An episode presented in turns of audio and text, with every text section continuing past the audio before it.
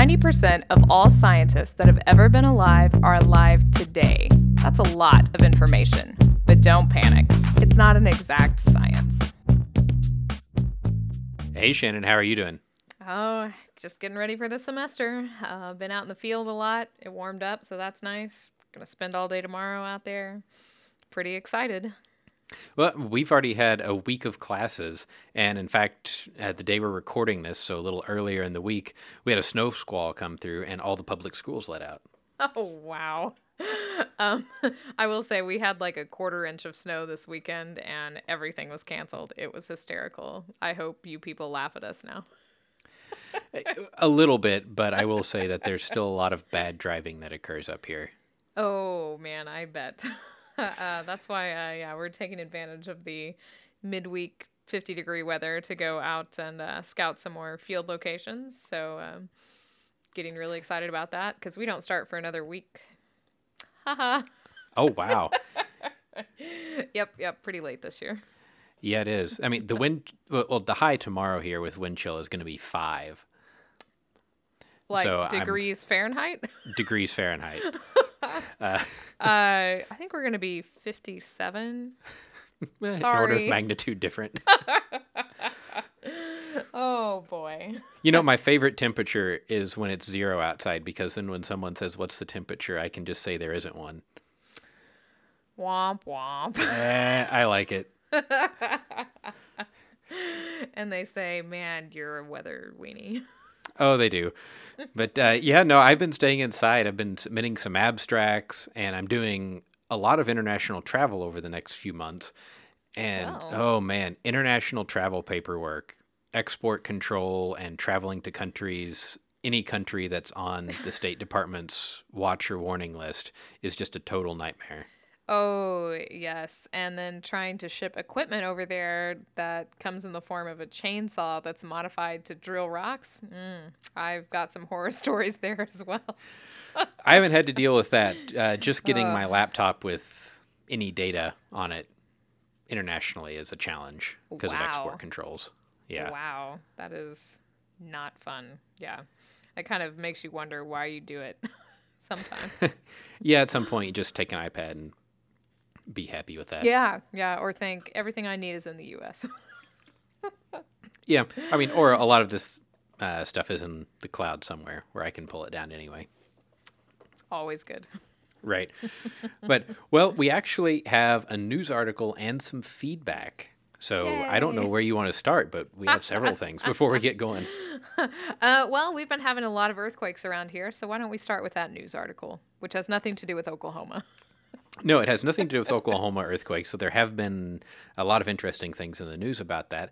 But oh, it has to do with the earthquake that really started it all, at least here, which was the 1906 San Francisco earthquake, followed by fire. Yes. And um, I just read an article about this as well, talking about how it was really around the country they just called it the San Francisco Fire because they wanted to populate out there, so they didn't want people realizing that it was a bunch of earthquakes. right. so we really just talked about the fire for a long time, but you know, the actual earthquake. But this is about the last known survivor of that, which was 1906. Yeah, and so this earthquake we think it was somewhere between a 7.7 and an 8.3. It was very big. Mm-hmm. And like we said, burned down most of the city. And uh, this gentleman was just a baby when this happened. He was three months old. Oh, my gosh. And doesn't really remember anything, but was told that his parents bundled him up, commandeered a buckboard wagon in the street, and got out of town. Wow. That's amazing. Yeah, so this is uh, a Mr. William A. Del Monte and they've got uh, it's linked in the show notes. They've got some information about this guy, a really interesting person, and he was hundred and nine uh, wow. when he passed away this week, uh, almost 110, which this year is the 110th anniversary of the earthquake uh, right. that killed a little over 3,000 people. We think. Uh, that is really interesting. Yeah, cool. and there's uh, a lot of information out there on this. There's several books that talk about this earthquake extensively, Oh, and yes. some of the most famous photos in uh, earthquake research. I don't want to say seismology because I don't think they're really seismological photos, but uh, come from this earthquake of like offset fences, and there's some iconic photos of certain early geologic figures. Uh, yes, like standing on some of the uh, fractures, and I've seen pictures of you know women out there in their full dress skirts out in the field. It's pretty cool. Yeah, it turns out that was actually the girlfriend who was a botanist of one of the USGS, uh, one of the USGS employees. That's excellent. That makes it even better. And she climbed back into a burning building to recover some of her plant specimens that without her doing that, they would have lost that line. Wow, um, that's some that's some awesome dedication to science, even if it is plants. Yes, it's uh, a really interesting story behind that. But this article's linked in, and it's pretty short. It's definitely worth having a read. Uh, that's awesome. Um, uh, we also have some earthquake related feedback, right? Yeah, well, not directly earthquake related. This this feedback, I'm ashamed to say, has been sitting in the inbox for a little while. Oh, Yeah, so sorry about that. Uh, this is from listener Bart, who has corresponded with us before. And uh, he said, Well, when you guys were talking about posters and poster making, you strayed into my area of expertise. oh, So he said that he would like to see some posters. And I had sent him a link and said that at least most of the posters that I make go up on my website, which we say at the end of every show. So you can go there and look at them. Uh, but he said that maybe our enthusiasm for trying tools like InDesign, he said, well, you should still try it, but that may be a little misplaced. That Illustrator probably really is the tool we want to be using. yeah. I I Uh, agree, Bart.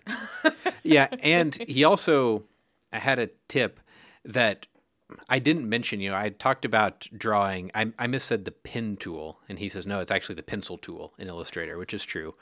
Uh, drawing, you know, kind of cartoon-like shapes, and he pointed out, which I've done this before, um, and just didn't mention it, but actually this is a really good tip that I'd forgotten about.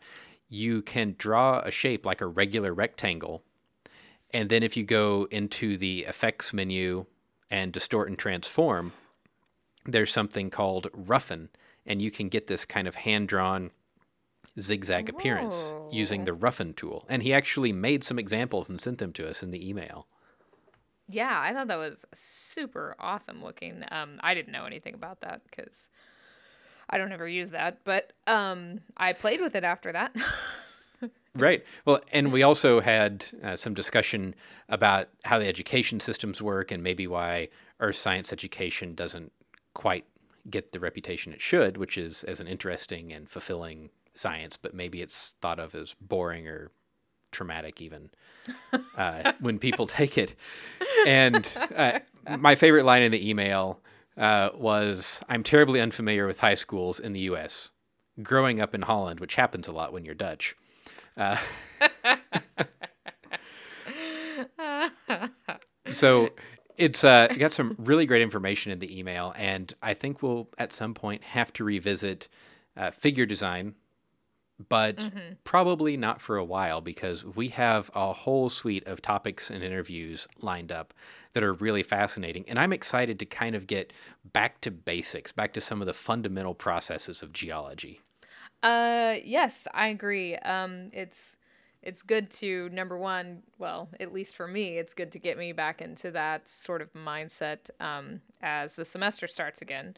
Um, because in the spring I teach, you know, an intro geology that has a um, takes indigenous people's thoughts and perspectives on really basic Western science. So it's a good thing to kick off your semester and get back in the mood of why you fell in love with geoscience in the first place, if you are a geoscientist, or you know why you think it's interesting. Um, we've gotten feedback from people who aren't necessarily geoscientists, but who really like what we're talking about, and so we're gonna bring some of those more basic, sort of, this is cool stuff to you for the next couple of episodes for sure.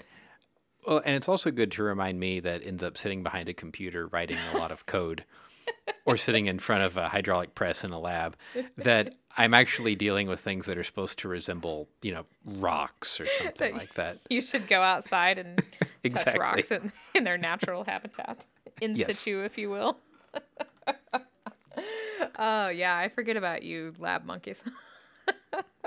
It can be a challenge sometimes. Uh, oh boy, I know yeah. it for sure. Uh, one of my good friends was a geophysicist, and we mocked her all the time because her least favorite thing to do was to touch rocks. So, yep. Well, and it's been a long time since I've had uh, some real field experience. In fact, possibly not too long after we were in the field together last. Yeah, yeah. wow. Um, but since you know you've had some cold weather up there and you're forced to stay inside, cold weather got me thinking about something that I know you probably love even more than I do, and that is glaciers. Oh, yes. Ice is one of my favorite minerals because it is a mineral. Uh, yeah, sort of. No, it's a mineral. By the definition, it is a mineral. Um, all right, we'll just leave it there. yeah. That's a whole nother show. As you can tell, we've never had this discussion before. Oh yeah, never over beers for hours and hours. um so you're freezing up there and we're burning up down here. So, you know, it's an interesting thing to talk about glaciers um because really overall these are on their way out worldwide and it's kind of uh it's kind of interesting and while sort of the debate about whether climate change has any man-made help is kind of not relevant anymore. We agree on that as scientists. What maybe we don't always think about is what are we doing to glaciers? Because it's not something that we see a lot of here in the US, right? I mean, most people don't live next to a glacier, so maybe you don't think about them that much. Yeah, and I mean, I saw a great example just this week on Twitter, and I will try to find it and put it in the show notes. Uh, that was a GIF someone had made that showed the Mendenhall Glacier starting in, I believe it was 1953. This is in Alaska. Uh, to the present, just a bunch of photos taken from the same angle over a little over 50 years. And you could see just in that short time span how much it has retreated. It was terrifying. Oh, yeah. Um, I mean, the visitor really- center is not anywhere close to the foot of the glacier, and it used to be. And it used to be exactly. uh, in the intro book that I use, they actually have those exact pictures of the Mendenhall Glacier, and it's unbelievable. Um, just if you're interested in this sort of stuff, especially after we've done talking, um, I will mention and we'll link this in. Um, you should definitely watch the documentary Chasing Ice. It is amazing. I show parts of it to my intro class every year, and it's unbelievable. So we'll talk a lot about some of the things that they talk about as well. But we should probably talk about what's a glacier anyway, right? Because there's a very specific definition for what makes a glacier. Right. I mean, basically, we're talking about a big pile of ice. Right. Yeah. Which is not the very specific definition that you had in mind, but that is pretty much what it is. Oh, Uh, and we'll talk about how ice flows because that's something that I love to ramble on about. Uh, but to get this pile of ice, you have to be in an area where you've got an influx of frozen precipitation, which is one of your favorite things. Uh, exactly. Um, I'm putting together that show right now um, because I love talking about different types of frozen precip that falls from the sky because there's so many different pieces of it. But none of that matters. All it matters is that you have some and that your snowfall, wherever you're talking about, is greater than your snow melt. That's really the equation for making a glacier, right? You have to be above the snow line because you have to have snow that can stick around year after year because it takes Right. a couple of years to sort of seed a glacier. Um, and that snow line changes with latitude, right? So if you were at the equator, you'd have to be really high in elevation, but then closer to the poles, you're colder already, so the snow line is lower. Um, and in our case, as of right now, we have ice on both of our poles. Um, so that's a really simple equation: snowfall greater than snow melt. Yeah. And ironically enough, you generally are talking a dry climate. I love this. Um, I love talking about that. Yeah. it's not what you would expect. Exactly. And I love throwing this out there too when you ask about what's the biggest desert. Well, technically, technically Antarctica is the biggest desert, right? Because in order to be a desert, the strict definition is less than 15% vegetation and less than 25 centimeters of rainfall a year. That's Yeah. and because I mean, if you have a lot of precip that isn't snow, especially, you know, you just can't keep the snowfall greater than snow melt ratio that you need to start building your big pile of ice. Right. And so this is the way that the snow actually becomes ice in itself. I know that there's people at Penn State here that research this, uh, but pretty much you get a pile of snow and it starts getting heavy the deeper you go. Just like if you go underwater or start drilling down through rock, you get this pressure increase that goes like the density, the force of gravity, and the height of stuff above you, all integrated. Right, exactly. Um, and it, sedimentologists like myself, you know, we're used to talking about turning sediments into rocks, and it's the exact same thing with a glacier. Is that you're turning what started as snow into a rock, essentially. So you've got this snowfall greater than snow belt. So you just start piling up your snow. And as that compression starts to happen, you actually start to recrystallize your frozen precip. Um, and this is really interesting. There's a lot that could be talked about just in this couple sentences that we're going to talk about how you make this glacier because compression and then you start to recrystallize and you start to change the structure of your frozen precip and that over time and with more compress- compression is what starts to make you know your big pile of really big thick ice it's not just a bunch of snowflakes glued together anymore Yeah, and this is the key to what could be an entirely different show, a some a show that we should get an expert in on. Uh, Yes. but as the snow is compacted, it traps little pockets of air, and that is the key to climate studies using ice cores. Exactly. Um, just like you get pore spaces in rocks, right? So holes in between the grains where you can store lovely goodies like oil or water or gas um, or anything. It's the same thing with this big pile of ice. And instead of storing hydrocarbons or water, they're storing the atmosphere. And that's why it's important to climate scientists because the atmosphere, when that snow fell, traps those little bubbles. Now you can look back in time at atmospheric composition directly, which is something that's really hard to do when you're just looking at rocks. Yeah, absolutely. And you can also look at the orientation of the ice crystals and infer things about the stress field, the flow field, uh, all kinds of stuff. And we also have people here that uh, work on that. There's a very active ice group here. And like I said, we should get an expert on to talk about that because from sitting in on their meetings for the last few years, I know just enough to say it wrong. to be dangerous. Exactly. right.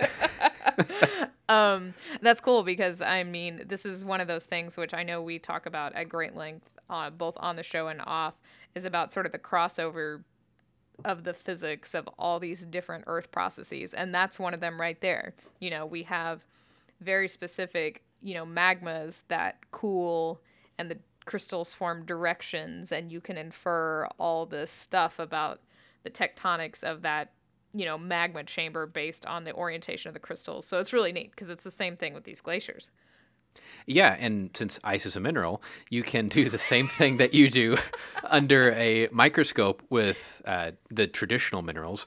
Uh, you can basically look at extinction and figure out where what we call the C axis, or just a line perpendicular to these rings of water molecules, is. And you can see that as the ice gets deeper and deeper, the C axes start to line up because it's being uh, forced into the lowest possible state, right? uh, exactly um, and i totally urge you we'll we'll try to find some links to that in the show notes um, i know the intro book that i use uh, stephen marshak's uh, intro geology book shows a succession of these sort of thin sections of ice and how the crystals start to line up and it's super super neat um, It's really cool. But yeah, and I'll probably get this number wrong uh, because I haven't looked it up in a while and didn't think to put it in the show notes. But ice, if you deform it uh, in one direction, the easy glide direction, where these rings of water molecules uh, can slide past each other easily, it's something like tens of times easier to deform in that direction than in the direction perpendicular to it. oh wow. Uh, I want to say the number was around 40 times easier, but I, I'm going to settle with tens of times for now. That's a nice uh, round cover your basis figure. exactly. So back to combating this ice, because I feel like we could get stuck here. Because yeah, that was a that was a rabbit that we chased. exactly atmosphere and minerals. Yes, I said it. Atmosphere and minerals together. Um, I want to get to this cool, ridiculous geology word, and that is firn. Yes. so firn is the uncompacted to semi-compacted snow that's in the first few meters to Right, exactly. Yeah. So right when you start to get the deformation, well, hmm, not deformation, you'll probably take issue with that. The recrystallization of this frozen precip as it keeps getting compacted and essentially lithified, as my intro students would know. Um, Right. It turns into this thing called firn, and it's a very recognizable texture, which is why it has a name, because that's what we do in geology is name stuff. and um, it's about two thirds as dense as water in this state. Right. And, you know, this is where they dig uh, pits and count little layers year by year by year of accumulation by Uh, measuring these tiny firn layers. And it's mind numbing work. But Oh, well, that's why it. you have that's why you have graduate students yeah, or undergrads actually. Um, so this firn stuff um, is sort of semi-compacted stuff. Um, it's been recrystallized, so it's denser than say just snow, but it's not actual glacial ice. Yes, it's kind of a grainy, sugary type texture. Um, there's all kinds. You can search firn. There's all sorts of images for it, and it's just fun to say too. Um, True. But that's so that's what frozen precip does on its way to becoming big ice crystals that make up a glacier. And then when you get this pile of big ice crystals, that's where things get interesting because they start to move. Yeah, you can't fight gravity. Nope.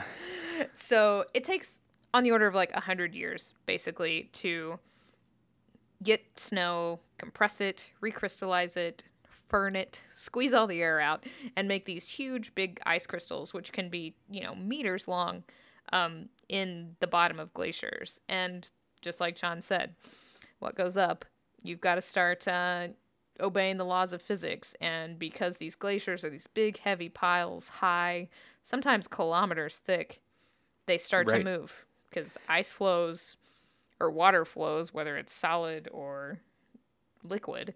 And it's basically the same sort of thing on a different scale. I mean, everything has some sort of viscous or flowing behavior over a long enough time span. Right. And yeah, basically the analogy that people use a lot when they're talking about glaciers is it's like you start pouring pancake batter out and the pancake batter will spread under its own weight. That's why it doesn't just stay in one spot and make a really thick, skinny pancake. Uh, yeah. And instead of cooking it, it's frozen at the bottom. Right. uh, so ice actually does flow internally and deform over, you know, long in quotes time spans. And I say in quotes because compared to rocks, this is nothing. Uh, this you're this right. is something we can observe in our lifetime. This is great. exactly. You can stand there and hear a glacier deforming, actually. um, which I know you're obsessed with all kinds of sounds that ice makes and that the atmosphere makes, but it's the same sort of thing. Um, and it goes back to that whole thing, you know, it's the same deformation that happens to rocks, but on this short time span, um, the same deformation happens to glaciers. And it's not all moving at one speed, right? Like the bottom moves differently than the top, moves differently than the thick center. It's really complex. Oh yeah. And so let's say that you drill a borehole entirely through a glacier. So from the top all the way down to the bed. Okay. And to make things simple, let's just say that it is sitting on rock. It's not sitting on soil that we would call till. Fine. We'll make Okay. it boring. Yeah, we'll make it boring. so there is a possibility if this glacier has a warm, in quotes, bed, Okay. and that means that the ice is at the pressure melting point. So Okay. there is a layer of liquid water there. It's just going to slide downhill, Which is awesome. which is really nice. And you can get really fast sliding uh, to the point of marginally terrifying. But there's not a whole lot of internal deformation. The weakest point is where the ice block meets the rock. So the ice doesn't deform internally much. Your borehole will stay pretty much straight up and down and just slide down the side of the mountain. But, But- that doesn't happen a lot. There are a few places, there are some mountain glaciers that do this. Uh, and it, it actually gets really seasonal then because when you get a lot Right. of meltwater, the pore pressure or the water pressure down below goes up and it just jacks the glacier up and it starts sliding down the hill.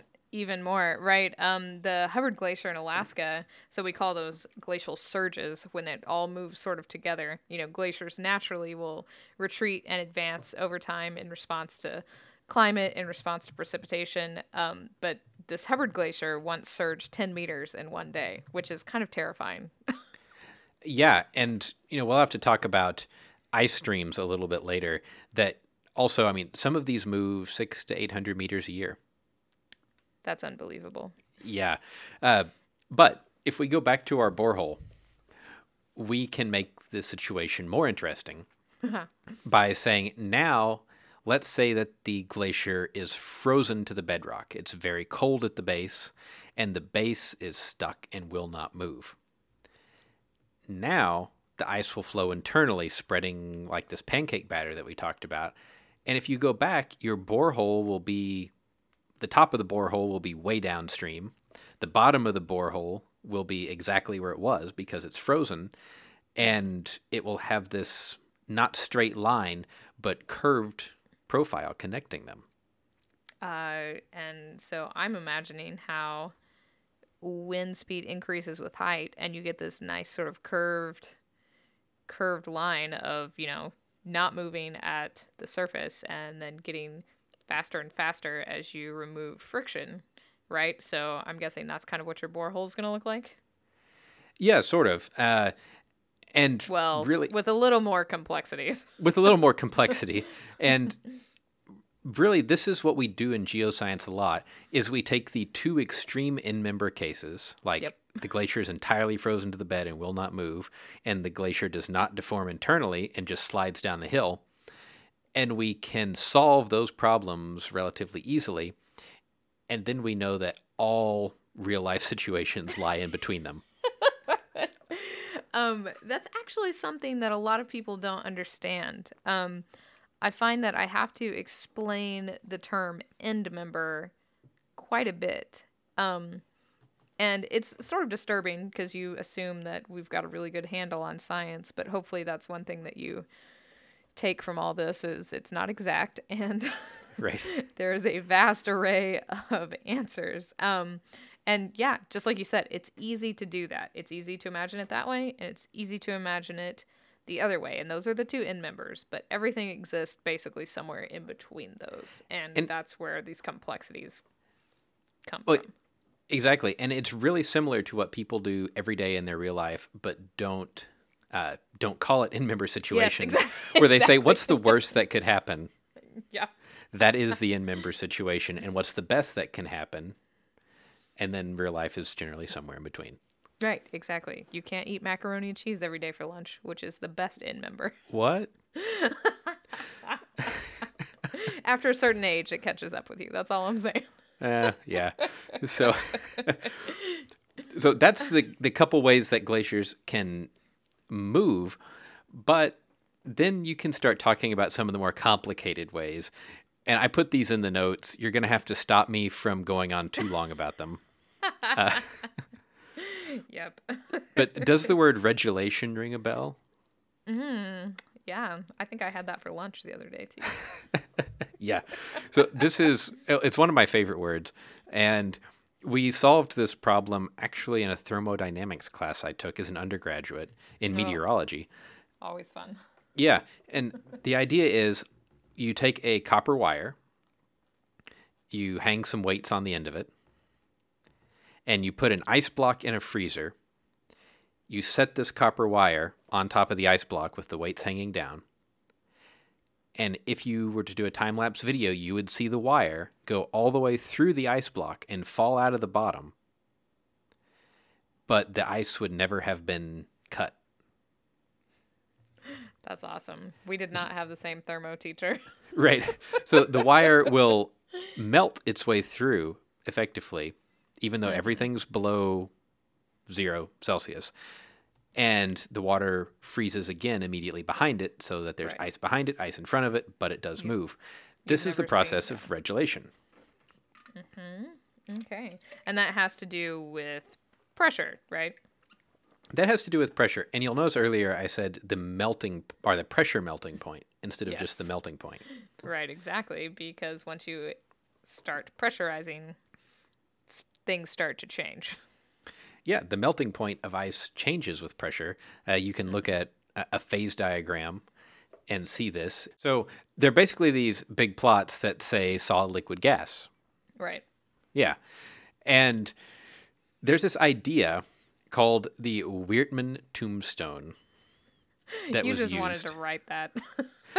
I, I like the German names. Uh, and this said, let us suppose that the glacier is on this solid rock bed, and that at regularly spaced intervals, there are these little tombstones, these little cubes of rock sticking up. okay. And if they're on the order of a centimeter in size on each side, ice will move past them by this regelation process. The ice flows up to the, the Weertman tombstone, and the pressure increases at this face. So the ice melts, turns to water. The water squirts around the side to the lower pressure backside. Mm-hmm. On the backside, when it's lower pressure, now all of a sudden the water is out of equilibrium. It should be in a solid state again. Right. So it freezes, and when it freezes, freezing ice is an exothermic process. So heat is released from the water, goes to the rock, heat diffuses through the rock to the side where the pressure is high and heats it. So not only do you have high pressure, but you also have increased temperature Sure. from thermal Yeah. diffusion. That's pretty awesome. so cool and you can work out all the physics it works great if you put the copper wire versus a nylon string or a nylon wire uh, you'll see a huge difference in the speed they move and we can predict it pretty much exactly uh, but if these tombstones get much bigger than a centimeter on a side the thermal diffusion doesn't really work on the right time scales and the process Yeah. kind of breaks down and then ice has to move in a different way Yeah, because rock's are really good insulator, so it's hard to uh, move heat through it in any sort of you know quick manner, geologically or otherwise quick. Yeah. And so if, if you have an anomaly that's big, like, you know, say when Cleveland gets run over by ice again one day, uh, then the ice has to deform internally, squish or squeeze out or stretch or somehow strain to move around uh, whatever's in its way. And that creates actual things like folds that we can see in radar uh, radargrams of ice. Oh, Right. Um, which is crazy and super cool. Um, as a sedimentologist, I care less about when it deforms around them and more about when it picks the things up that are in its way. Yeah, you like those weird dropstone things. They're really the best, which we'll talk about here in a minute. Yeah, and so do you think much about till? I mean, everything we've talked about so far has been glaciers sitting on plain bedrock. Yeah, that's pretty boring. I will Yeah. agree. Um, uh, I mean, sure, I like till. There's Yeah. actually, um, so are you going to define till for everybody? Uh, So till is the uh, basically soil, ground up material that a glacier is riding over and that lubricates its movement. It's not on just rock. Right, exactly. So, you know, obviously glaciers aren't just on rock. And um, glacial till is something that we talk about. So, till is cool. Um, ice is one of those great mechanical erosion agents. It's the greatest, right? It can, these glaciers can do a lot of damage. And depending on what they're riding on, depends on what kind of damage they do. So, if you're just on boring old bedrock, you can make things like striations. Um, you can polish the bedrock. In fact, I think up near your neck of the woods, they have a lot of sort of like water slides in the summer that are on polished glacial rock. Yeah, Someone there's a lot of about this. there's a lot of polished rock and all kinds of weird like plucking features. Right, Uh, right. Yeah, where you can tell what direction the ice was flowing based on where the rock broke off and ended up getting swept away to be one of those ones that you find later and are puzzled about. Uh, right. Uh, yeah. those have an awesome name, erratics. That's such a cool. Uh, You know, I, I always thought that cool referred to you know like the the uh, almost emeritus professors, but erratics turn out to refer to these rocks that are picked up and dropped randomly almost by melting at the base of the glacier. uh, yes, not to be confused with those things when people write textbooks and make mistakes too. Um, Yes. Actually, now those things, these erratics, are um, sort of the beginning of the story of modern glacial science. Because if you're from anywhere up north, say, I've seen these in Montana a lot. This is sort of what I think about. Because all through the fields, there'll be these random boulders of all different sizes. Um, you know, so gravel to pebble, cobble, and then these huge, massive boulders. And they have no obvious sort of size or shape distribution. And they're not similar to any rocks that are right nearby. You know, they might be similar to rocks that are 100 kilometers away.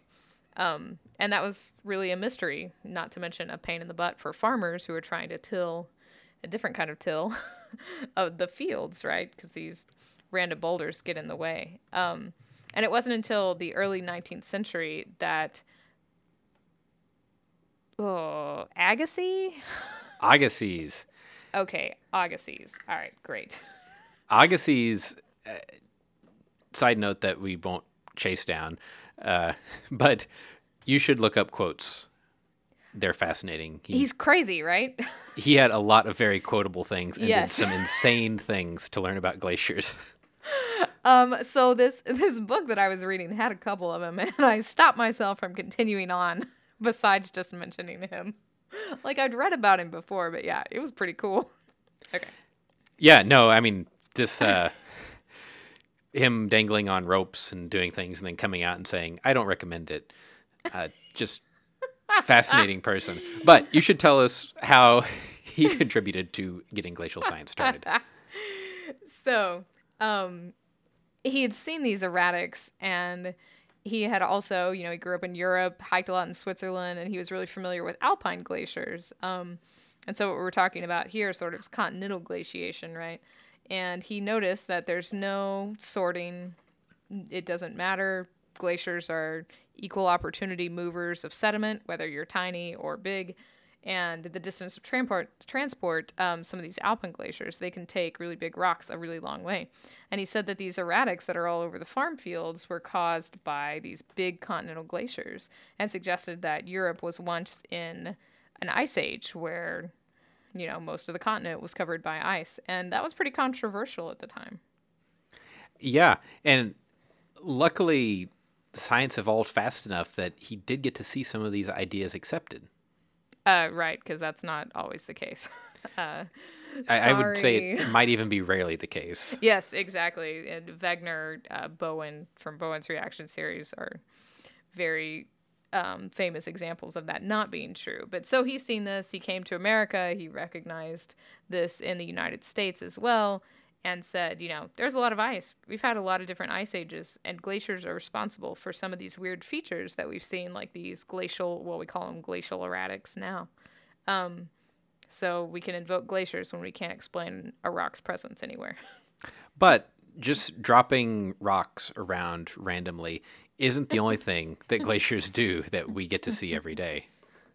Right. Well, not all of us, because they never made it down here. Eh, okay. but yeah, I mean, most famously the Great Lakes, right? Like you learn that, and hopefully you learn that in middle school. that the Great Lakes were carved by glaciers. And I mean, if you've never seen the Great Lakes, they're pretty big. People surf on them. Yeah, and I remember a Bill Nye the Science Guy episode where he talked about glaciers carving the Great Lakes, and he had this huge block of ice in one hand that was probably a foot long and six inches wide or something, and a like a sandbox filled with soil, and he just jammed it through it. and the rain started filling up this big hole, and that's uh, not a bad conceptual model. yeah, yeah, exactly. And that sand has to go somewhere. That's these glacial erratics. Um, I mean, ice moves an unbelievable amount of sediment. I know we talked about this in my catastrophic sedimentation class. Um, because it does. It's it's on a smaller or a longer time scale than you would say like just a regular flood, but it does a lot of stuff. We'll talk here in a minute about some of the dams that it creates and the flooding associated with that. Um, but we've been in a lot of different glacial cycles. Um, I don't know if you guys remember this from high school. I sort of remember something about it, but we talk about it a lot at our field camp because we're in Colorado. Um, so we're in an ice age right now. We have been for some time, but we're in what we call an interglacial period. So a time when our glaciers aren't growing, um, they're actually retreating. And since the Pleistocene, you know, 2.6 million years ago or so, we've gone through a number of these glacial, interglacial cycles right? And some of them, maybe you have heard them in class. Um, they're named after basically their southernmost extents. Nebraska, Kansas, Illinois, and in Wisconsin were the last four glacial periods that are responsible for a lot of our current geomorphology. Right. Now, just because there are these natural periods of glaciation and deglaciation, don't confuse that with the fact that humans have become an anthropogenic driver yes. of climate change. Yes. That's not um, what we're saying at all. Yes, exactly. We're saying that these climate cycles are normal. There's a lot of stuff that's abnormal once we show up on the on the scene and start burning fossil fuels. Um, but that's that'll be a follow up glacial story. uh, exactly. We'll dis- yes, or we'll discuss some of these sort of natural climate drivers. There's lots of different time periods of climate cycles that affect glaciation that are just simply fascinating, um, and our anthropogenic influence on them as well. Um, and I threw out that cool word geomorphology because I really love that word. It's cool. right. So maybe you should explain geomorphology. Yeah, yeah. So all it means is sort of like looking at the landscape and how the landscape got where it is. It's not necessarily glacial term, but I do say our current geomorphology because so much of sort of the northern tier of the US and certainly Canada and say northern Europe, um, so much of their current topography, you look around and it can be explained by either continental or alpine glaciers. And it's because, I mean, ice is really strong and it picks up everything and carves it out, moves it around, and it does a lot of sort of damage in terms of erosion.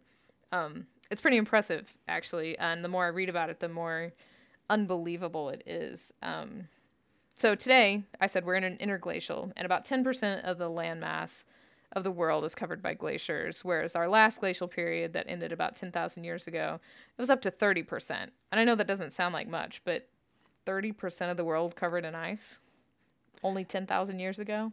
Mm-hmm. That's a lot. yeah, and also think about how much of the world by I guess surface area is land versus water. Uh, right. Yeah. So, uh, lots, lots of glaciers. right, lots of glaciers. So these glaciers also, in addition to doing things like carve huge lakes, make all kinds of other landforms that you probably wouldn't think of as being glacially related if you just saw them. Uh, but they're they are they're pretty interesting, and they always get interesting names. Oh yeah, I love the uh, the sort of mm, vocabulary associated with glacier stuff because none of them are intuitive whatsoever. No, except for maybe Kettle Lakes. That one's kind of intuitive, mm. which explains much of Minnesota. Right. So, which one do you want to start with? There's several.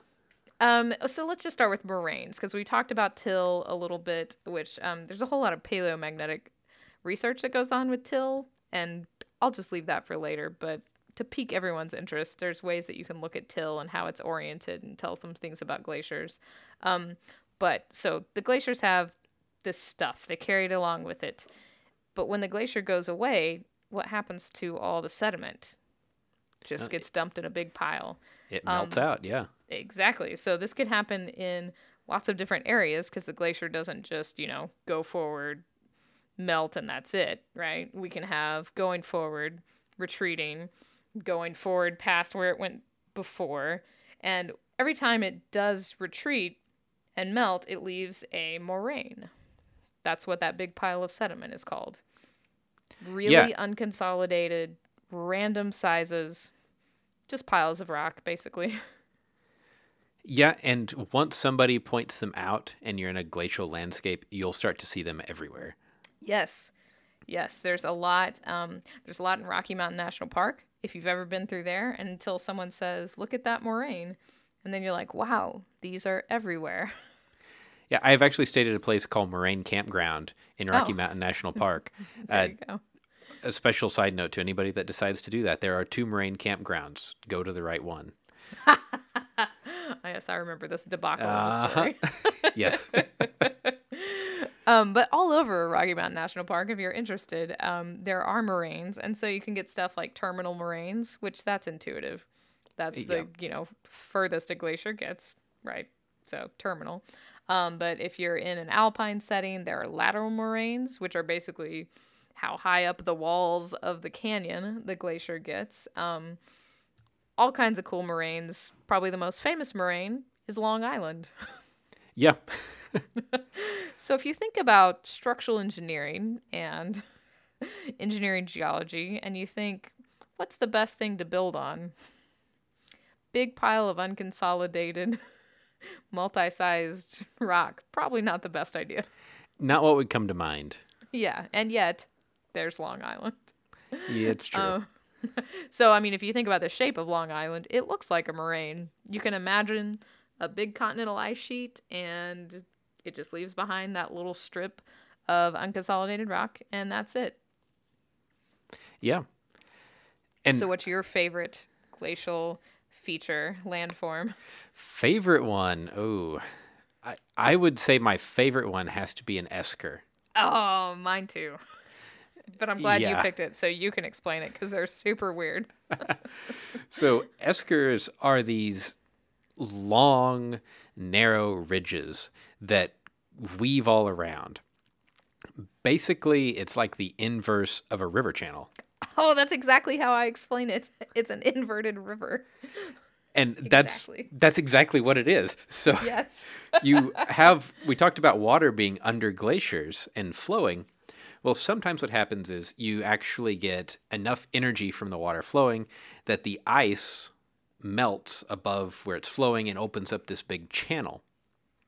And water flows rapidly through the channel, then say the the input from drainage or whatever goes down, well the ice will start to deform and creep and flow in and close the channel as much as it can, but that water has carried a lot of sediment in there in the meantime. And you basically get this inverse river channel. Yeah, they're kind of hard to think about because I mean it's easy to think about a river, and then if you say there's a river under a glacier, you still think about a river. But this is sort of yeah that pile of rocks associated with all the sediment that was in that ice tunnel. It's they're kind of cool. Um, they're cool to look at, so you should Google those guys. Yeah, and so you can even get these like braided patterns and uh, another fun word uh, after a glaciologist was these big channels under the ice, uh, depending on exactly their type. But we'll say for these, they're generally going to be Roethlisberger channels or R channels because nobody can actually spell Roethlisberger correctly.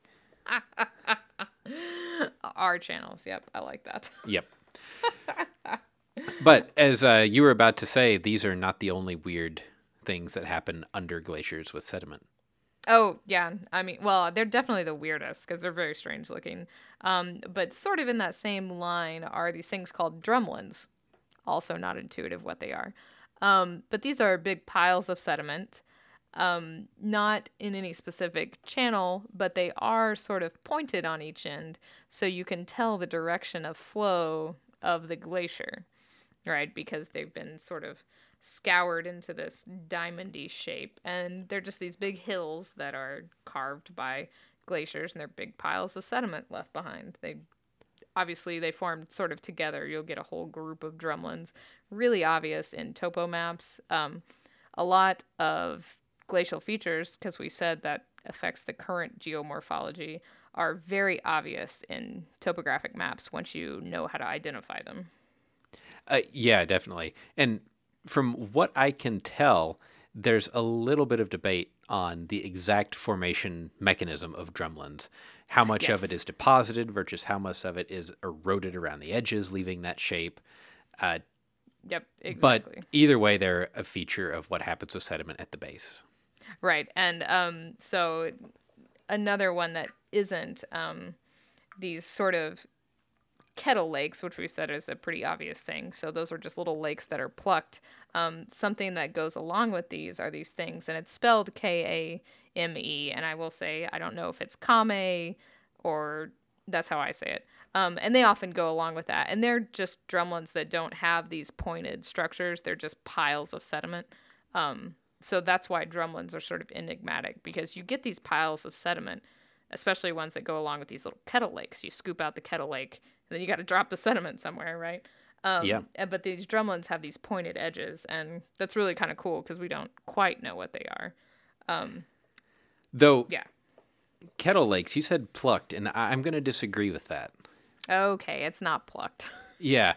So, kettle lakes actually are where ice has calved or broken off the front of a glacier and laid there and then melted. yeah. So yeah, pluck was a um, bad choice, especially when we're talking about glaciers, I guess. yeah, yeah, because there is this very specific process of plucking. But, yep, exactly. but these are exactly what you would imagine. They're these little, oddly shaped lakes that, like I said, a big block of ice fell off, made a hole, and then melted in it. Yeah, yeah, and they're kind of rounded kettle-like, and there's usually a whole bunch of them. Um, so, you know, there you get your Minnesota land of 10,000 lakes. Um, another thing, and we haven't, we've been talking about, you know, glaciers that, and the things they've, the landforms that they create on continents, but you mentioned something earlier in this show, and that's drop stones. And I think these are really cool because some of the coolest sort of drop stones I've seen are actually in Death Valley, which is not somewhere you'd think about. Glaciers or ice? No.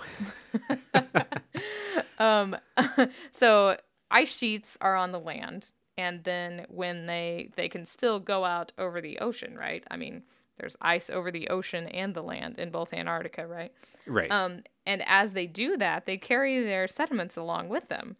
But you think about the sediment that's in an ocean, and it's usually really fine grained stuff.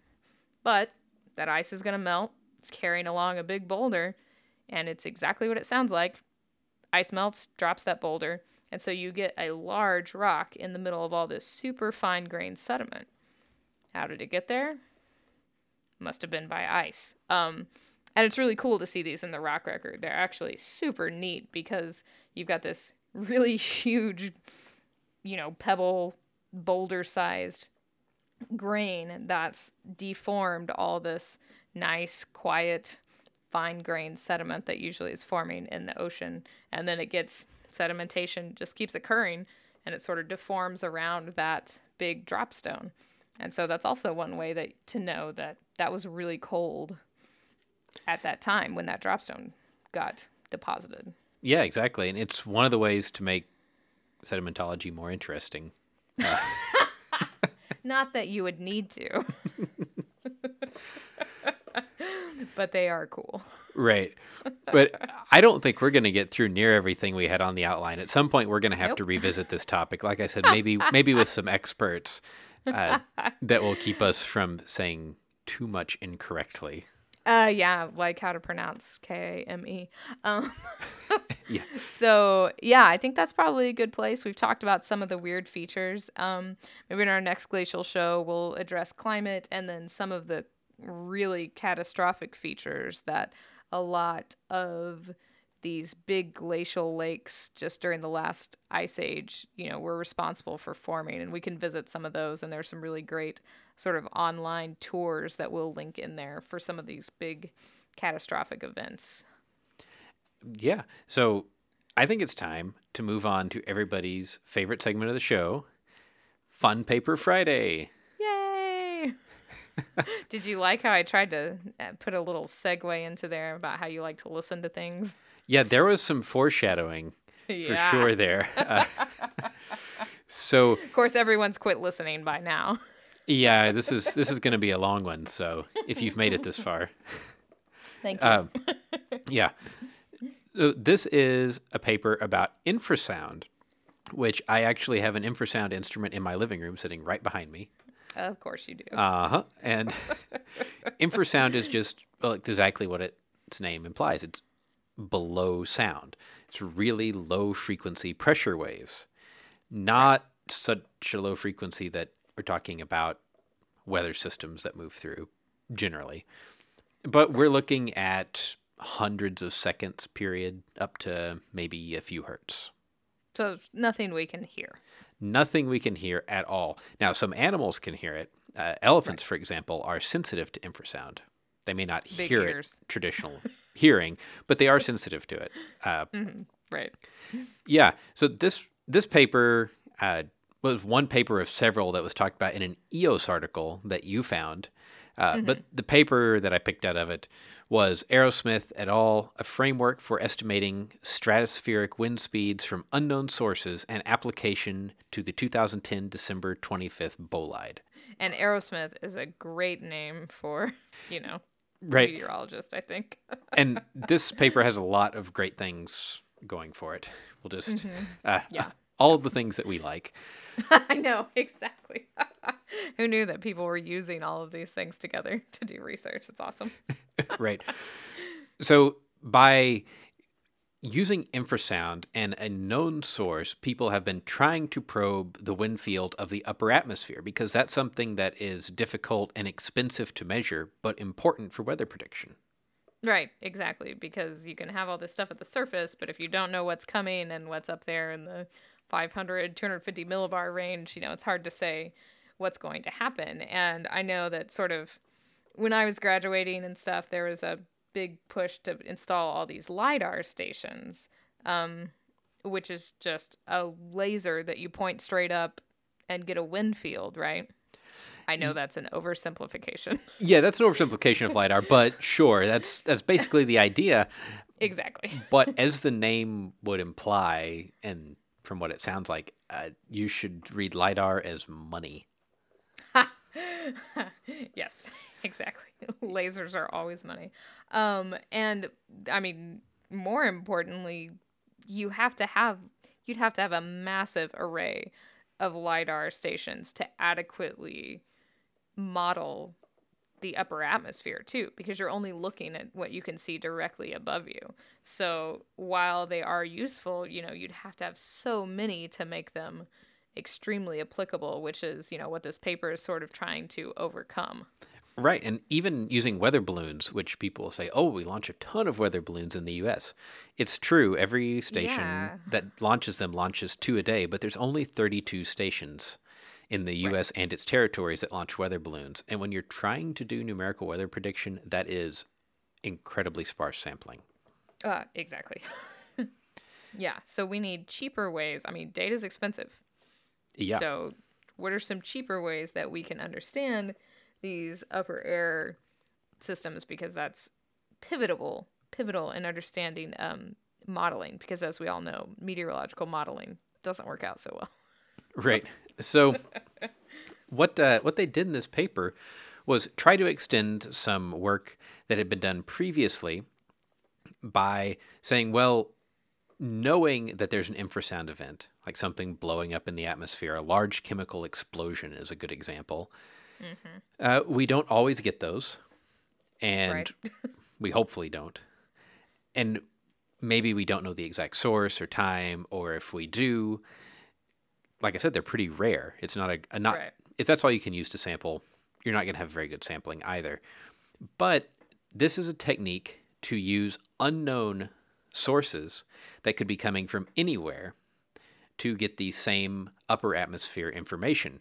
And in this case, they know what the source was, but for the purposes of doing the test, they say, We know nothing about the source, hand the data to this algorithm and see what comes out. And it turns out it's very similar to what would come out if you knew the source location. Knew it, right. So it's sort of a proof of concept idea. Exactly. So now I thought about this a little bit, and I don't understand either of these things all that well. Um, but I felt like this was sort of like how people are using passive seismic now. Yeah. Like so all this stuff that's always happening all the time. Now we're using it to ferret out sort of events that before, you know, we would be interested in, and hopefully we were pointing something or had our seismometers in the right place at the right time. But now there's all this passive data, and I feel like this is sort of what it's doing, but in the atmosphere. Yeah, and it's it still relies on events. So this would be like saying any small Right. earthquake in the area will do. But Right. they hint at their future work wants to use something called microbaroms, Yes. which these are This cool. These are about 10 second period waves uh, that come from ocean waves and sloshing. Which is it's the interaction of those waves that produces these things, right? And that's what you're listening to. Yeah, it's. Uh, I, I think we may have talked about these as standing waves We did. at some point. it feels like a long time ago, probably because it was. It was a long time ago. Uh, and that would be semi equivalent to a seismological technique that's becoming popular now called ambient noise tomography, which is Right. exactly what you said. There's continuous noise recorded on these seismometers, but one person's signal is another person's noise and vice versa. exactly. Yeah. So they they take this what most people would throw away and extract incredible things from it. And I even love that you know there's a famous program uh, for calculating you say I know that earthquake's here, I know my station's here, when will the various uh, phases arrive like the P, the S, all those. Uh, there's Right. a program called Tau P that you use and in section 2.3 of this paper they say the forward model used in the study is based on the Tau P equations. oh man, this is great. Rocks, Uh-huh. atmosphere, it's all just different time scales, exact same physics. And the uh, the other thing they do is when they're doing this inversion, they talk a lot about you have to provide some initial information. You have to provide an initial model Right. and how sensitive the inversion is to what the initial model is is an an important parameter. Also, mm-hmm. how sensitive, how much you have to damp it. And damping an inversion is a weird idea. Have you ever had to deal with this? Oh no, thank goodness. So, in an ideal world where data perfectly represents the world, Never. And yes, and there is no conflicting, redundant, etc. data. You can perform a perfect inversion. Right. As you said, that never happens. So we're always trying to fit the majority of the data. Uh, what does most of the data indicate? What is the best physical model that's not going Right. to be real life? It's just a model that describes the observations. So you have to damp this to ever get it to converge. Otherwise, it's going to blow up. And they do some experiments like you have to do with these inversions. In fact, in figure 11 of the paper, in the top panel, you can see all of a sudden the wind speed swings wildly. Looks like a perfect sine wave from plus Yep. 50 to minus 50 meters a second. Right. And that's a numerical instability. Right. Yeah. Yeah. So it gets really complicated. I don't recommend following the math unless you don't have anything else to do. Oh yeah, just read this EOS article. That's the way to go. The EOS article's nice. Um, there are some great figures in the paper. In figure nine, you get to see what the signal from this bolide explosion over the ocean looks like as it moves across the array, which is kind of fun. Thinking Yeah. about uh, a meteor that no one saw that we never would have known entered the Earth's atmosphere and blew up, except for these data. So cool. Yes. I agree. and probably happens all the time. Uh, th- man, yeah, and I'm sure we'll talk about infrasound and tornadoes, which I know we've talked about personally a lot before, and uh, yeah, that's really cool. Um, I do like the part where they say talk about the observations of this fickle oceanic source Yes. when they're discussing these microbaroms. I always like it when scientists can know how their assumptions are working and make fun of them all the same. Yeah, especially when you have a source that slowly migrates and things. It's not particularly pleasant to deal with. yes, exactly. But I think that's that's most of what I had about this fun paper. Do you have anything that you wanted to add? Uh, no, I mean, I just thought it was. I I really thought that their sort of future work was the cool part of the. I mean, it's all cool, but that was the cool part, and I did get stuck down a lot of wiki holes looking at um, this Arise project, which is looking at infrasound all in Europe and trying to adequately sort of provide this big atmospheric coverage. And I think that will make a big, I don't think, I know that that will make a big difference in numerical weather models. And it will be interesting to see how much they improve when you can assimilate all this into them now. Yeah, and anytime you can measure something in a non-traditional way, I'm there. Uh, yeah, this seemed right up your alley the second I clicked on it. yeah, I'm glad you found this one. I don't know how I didn't see this come out in EOS, yep, gotcha. but we will definitely have to talk about infrasound more and maybe even get somebody on. Oh, yeah. Yes, so we are trying to line up some guests. If you know somebody that you would like us to have on or something you would like us to discuss, uh, you should tell us about it because otherwise we'll never know that that's what you're longing to learn about. uh, exactly. Um, we're you know we're only ever five shows ahead of the game, so um, we're open to any suggestions and anything. Oh, five shows ahead of the game. That's Hey, I'm trying to sound like we we're running a professional operation here. okay, one show ahead of the game. that's a little better. Yeah. Um. So, in a twist of events, where can they send uh, those recommendations to us, John? Oh wow. Okay, I get to do this this week. well, you can get a hold of us by emailing show at don'tpanicgeocast.com. Uh, there's always show notes and lots of interesting stuff on our website, don'tpanicgeocast.com. We're also on Facebook and Twitter. On Twitter, we're at Don't Panic Geo. You get to see all kinds of fun stuff that we post there. Don't forget to go to iTunes and rate the show. It really helps people find our show. And uh, Hey, th- hey, that was my line. hopefully you get to uh, tell us what you like and don't like. Shannon, is there any other way that you would like them to give feedback to us? Well, you can always send pronunciation um, updates to me at Shannon Dulin on Twitter. Audio comments are fantastic. We like playing those. Uh, yes. Um, so thanks to all those who have written in. Um, we're super excited that more than our parents are listening, and uh, keep it up. Absolutely. And until next week, don't panic. It's not an exact science. Any opinions, findings, conclusions, or recommendations expressed are solely ours and do not necessarily reflect the views of our employers or funding agencies.